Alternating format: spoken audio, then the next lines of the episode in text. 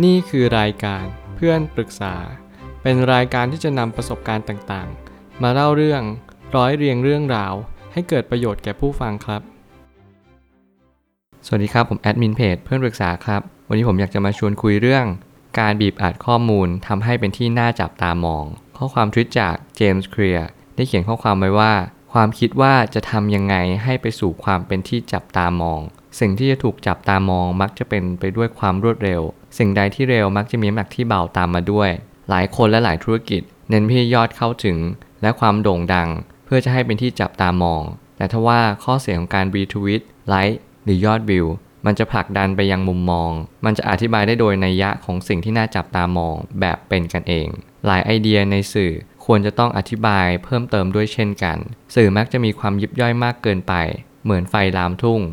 ในท้ายที่สุดแล้ว คุณมักจะพบเจอคนที่เติบโตอย่างรวดเร็วในสื่อออนไลน์ คนเหล่านั้นเรียกว่านักบีบอัดข้อมูล พวกเขาบีบอัดข้อมูลให้เล็กที่สุดง่ายต่อการนำไปคิด พวกเขาย่อยจากลูกบอลไปสู่ลูกปิงปอง การบีบอัดข้อมูลสามารถทำได้ดี ก็ได้หรือทำได้แย่ ก็ได้เช่นกันและเวลาที่บีบอัดข้อมูลส่วนใหญ่ก็มักจะสูญเสียข้อมูลสำคัญไปได้เหมือนกัน สิ่งสำคัญเวลาที่จะบีบอัดข้อมูลใด ๆ ก็ตาม จะต้องรักษาสาระสำคัญทั้งหมดไว้ให้ได้ มันคือทุกๆอย่างมีคุณค่า แม้ว่ามันจะเป็นชิ้นเล็กๆ น้อยๆ ก็ตาม ข้อความทวิตนี้ค่อนข้างยาวสักนิดหนึ่งแต่สิ่งนี้เป็นสิ่งที่เรียกว่าสาระอันสำคัญจริง ๆ เราอยากเป็นที่น่าจับตามองหรือเปล่า แต่เราอย่าลืมว่าเราเป็นนักบีบอัดข้อมูล เช่นกันหรือไม่ หลายคนที่กำลังบีบอัดข้อมูล ผมอยากจะถามตรงๆว่า เรา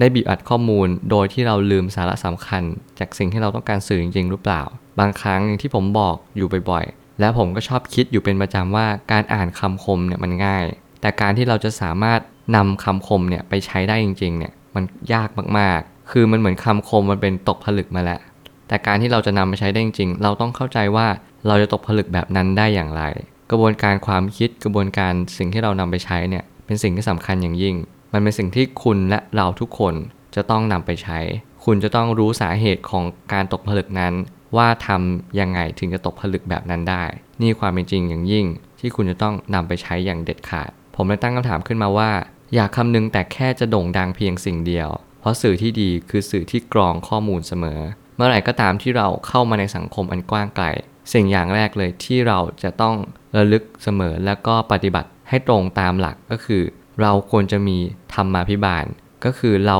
ควรจะปกครองหรือว่าการกองโดยใช้คาว่าธรรมะ เป็นตัวสิ่งที่เรียกว่าจัดการในการที่เราจะนำข้อมูลนี้ไปใช้ต่อไปได้ คือหลายคนอาจจะนำการที่เรามีความคิดหรือว่านำการที่ใส่ความคิดเห็นส่วนตัวลงไป หลายครั้งเนี่ยมันทำให้เราบิดเบือนความจริงไปได้ การที่เรามีความอคติ มันก็จึงเป็นสิ่งที่ทำให้ข้อมูลหรือสื่อนั้นถูกบิดเบือนไปได้เช่นเดียวกัน ผมอยากให้คนที่เป็นสื่อหรือว่าอธิบายสื่ออยากเน้นย้ำเรื่องนี้มาก ๆก็คือ ให้เรามีความเป็นกลางมากที่สุด ไม่ว่าอะไรจะเกิดขึ้น คุณจะต้องมีความเป็นกลาง เพื่อคนที่เสพสื่อเนี่ยเขาก็จะได้เรียนรู้ว่าสื่อนี้เป็นสื่อที่ให้เปิดโอกาส ให้เขาได้คิดจริง ๆ ไม่ใช่ว่าตัวสื่อเอง เป็นตัวบอกข้อมูล คือผมเชื่อว่าตัวสื่อมันก็เป็นตัวกลางเนี่ยแหละให้เราได้เรียนรู้ข้อมูลสิ่งเหล่านั้น แต่ถ้าเกิดสมมติว่าเราบิดเบือนข้อมูลด้วยตัวของเราเอง กลายเป็นว่าสื่อนั้นมันจะถูก บิดเบือนไป มันจะไม่เรียกว่าสื่อ มันจะเรียกว่าการบอกกล่าว หรือการบอกต่อข่าวลือ อะไรแบบนี้เป็นต้น สิ่งเหล่านี้มันไม่ทำให้เราได้เรียนรู้หรือตระหนักรู้ได้เลย สรุปสุดท้ายก็คือ คนที่นำไปเสพสื่อ เขาก็กำลังเสพสื่อแบบฟังความข้างเดียว โดยขาดวิจารณญาณ โดยขาดการไตร่ตรองอย่างถูกวิธี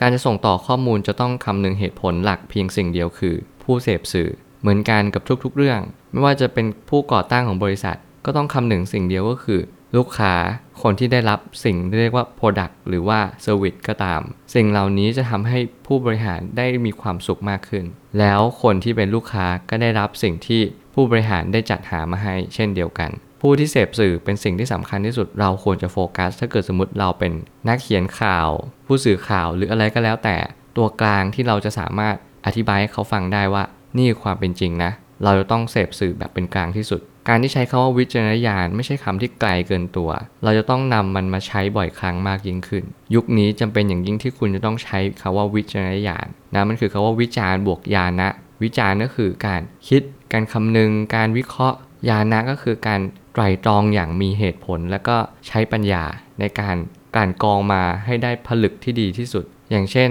ดูข่าวหรือว่าเสพข่าวข่าวหนึ่ง เราจะเป็นต้องคิดเลยว่า อันนี้มันต่อยอดในชีวิตเราได้ไหม สิ่งนี้ทำให้ชีวิตเราดีขึ้นได้หรือเปล่า ถ้ามันไม่ทำให้ชีวิตเราดีขึ้น ไม่จำเป็นต้องดูข่าวนี้ก็ได้ สิ่งเหล่านี้ทำให้เราคำนึงถึงหลาย ๆ อย่างมากขึ้น โดยที่ไม่ได้คำนึงว่าเราต้องเป็น FOMO คือ fear of missing out อย่างเดียว คือกลัวการตกข่าว กลัวการคุยกับคนอื่นไม่รู้เรื่อง ไม่จำเป็นเลย สมัยนี้คุยไม่รู้เรื่อง ก็ดีซะกว่า ดีกว่าเรารู้แบบผิดๆสื่อออนไลน์มีความหลากหลายมากยิ่งขึ้น และแน่นอนการบีบอัดข้อมูลให้กระทัดรัด ย่อมเกิดขึ้น เมื่อไหร่ก็ตามที่เราโฟกัส แต่ว่ายอดไลค์ยอดวิว ยอดแชร์ เราจะลืมเลยว่าสิ่งที่สำคัญที่สุดไม่ใช่ยอดตรงนั้น แต่มันคือสาระสำคัญที่เรามั่นใจหรือยังว่า เมื่อไหร่ก็ตามที่คนอ่านหรือคนฟัง หรือคนเสพสื่อเขาสามารถนำไปใช้ได้จริง ๆ คุณไม่จำเป็นต้องรีบแชร์ก็ได้ ถ้าเกิดสมมติคุณไม่มั่นใจ หลายคนมักจะแชร์สื่อ โดยที่ยังไม่อ่านสื่อนั้นเลย แล้วก็บอกว่าเนี่ยมันดีมากเลยนะ เธออ่านหน่อยสิ นู่นนี่นั่น บางคนไม่ยอมอ่านด้วยตัวเอง แต่บอกให้คนอื่นอ่าน เพื่อให้เรามีความรู้สึกว่า เฮ้ย เราได้แชร์สิ่งดีๆนะ เราก็อ่านเหมือนกัน แต่ในความเป็นจริงเขาไม่ได้อ่านหรอก เขาแค่อยากแชร์เท่านั้นเอง เหมือนเขาอยากได้หน้าเท่านั้นเอง ในการเสพสื่อคุณต้องอ่านก่อนที่คุณจะแชร์เสมอ คุณควรจะอ่านก่อนไลค์ด้วยซ้ำและแน่นอนการคอมเมนต์อาจจะไม่ได้จำเป็นขนาดนั้น เพราะว่าการคอมเมนต์เนี่ยมันเหมือนเปิดโอกาสให้เราได้คุยได้ถกเถียงกัน ในเรื่องของคอนเทนต์นั้นหรือว่าข้อมูลนั้น แต่เดี๋ยวนี้การคอมเมนต์นอกเรื่องกันเป็นเรื่องปกติ คือไม่เกี่ยวกับคอนเทนต์เลย แต่ว่าเราก็พยายามจะพูดแสดงความเป็นตัวเองขึ้นมา เหมือนเป็นสื่อเล็กๆ ที่ทำให้คนได้เสพสื่อเหมือนกัน ผมเชื่อว่าทุกคนเนี่ยสามารถเป็นสื่อได้ ไม่ใช่ว่าใครสักคนหนึ่ง เพราะว่าเดี๋ยวนี้มีมือถือกัน เดี๋ยวนี้เราสามารถแสดงความคิดเห็นกันง่ายมากขึ้น สิ่งเหล่านี้มันทำให้เราเป็นผู้สื่อข่าวได้กันทุกคน สิ่งนี้จึงต้องระวังมากเป็นพิเศษ สุดท้ายนี้ อย่าพยายามบีบอัดข้อมูลที่ไม่สามารถบีบอัดได้ ถึงบีบอัดข้อมูลก็ควรอธิบายแบบความหมายเต็มไปด้วย นี่ความเป็นจริงอย่างยิ่งที่เราจะรู้ว่าบางความหมายมันไม่สามารถบีบอัดได้ ถ้าเกิดสมมติคุณยิ่งไปบีบอัดมันอีก มันก็ยิ่งเล็กและกระทัดรัดจนเกินไป จนขาดสาระสำคัญ จงรักษาสาระสำคัญให้ได้ นี่คือความเป็นจริงในการที่เราบีบอัดข้อมูล ถ้าเกิดสมมติเรารักษาไม่ได้ จงอย่าบีบอัดข้อมูลเลยเด็ดขาด เพราะมันจะทำให้คนอื่นไม่เข้าใจตามความเป็นจริง ผมเชื่อว่าทุกปัญหาย่อมมีทางออกเสมอ ขอบคุณครับ รวมถึงคุณสามารถแชร์ประสบการณ์ ผ่านทาง Facebook Twitter และ YouTube และอย่าลืมติด Hashtag เพื่อนปรึกษาหรือ f r ร e n d t a l k a ด้วยนะครับ